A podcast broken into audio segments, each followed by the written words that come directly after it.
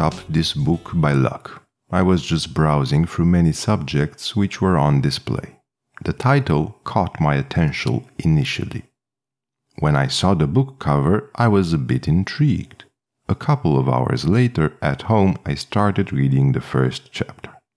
From my perspective, each person learns something different from the same book. So here are some of my thoughts on this one. What the author tried to do here was to put the leadership skills of different people in a story, probably because it makes it a lot easier to imagine yourself in a similar situation. This should make a bigger impact than just by reading person X was successful because he had this skill.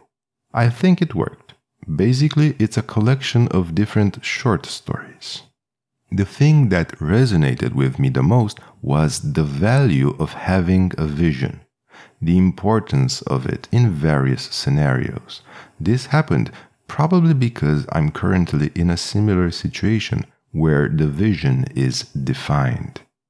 Having a clear vision also helps with making decisions. Whenever facing a difficult choice, you can fall back to the vision and make it easier on yourself or faster to take action. It also helps with preventing any person from drifting.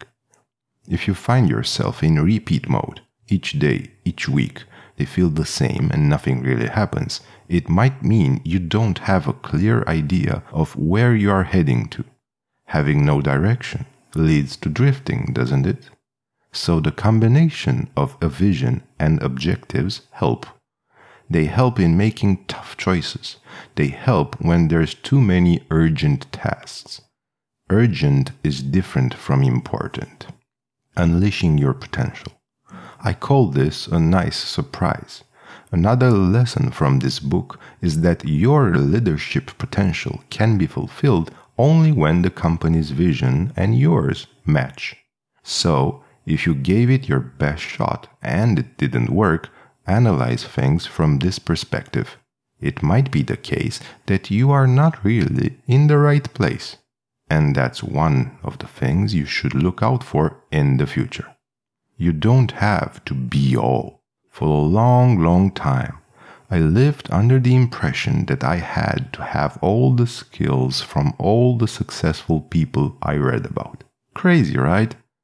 This last lesson served as a reminder. There are different leadership styles out there, and also there are different fields that require different styles.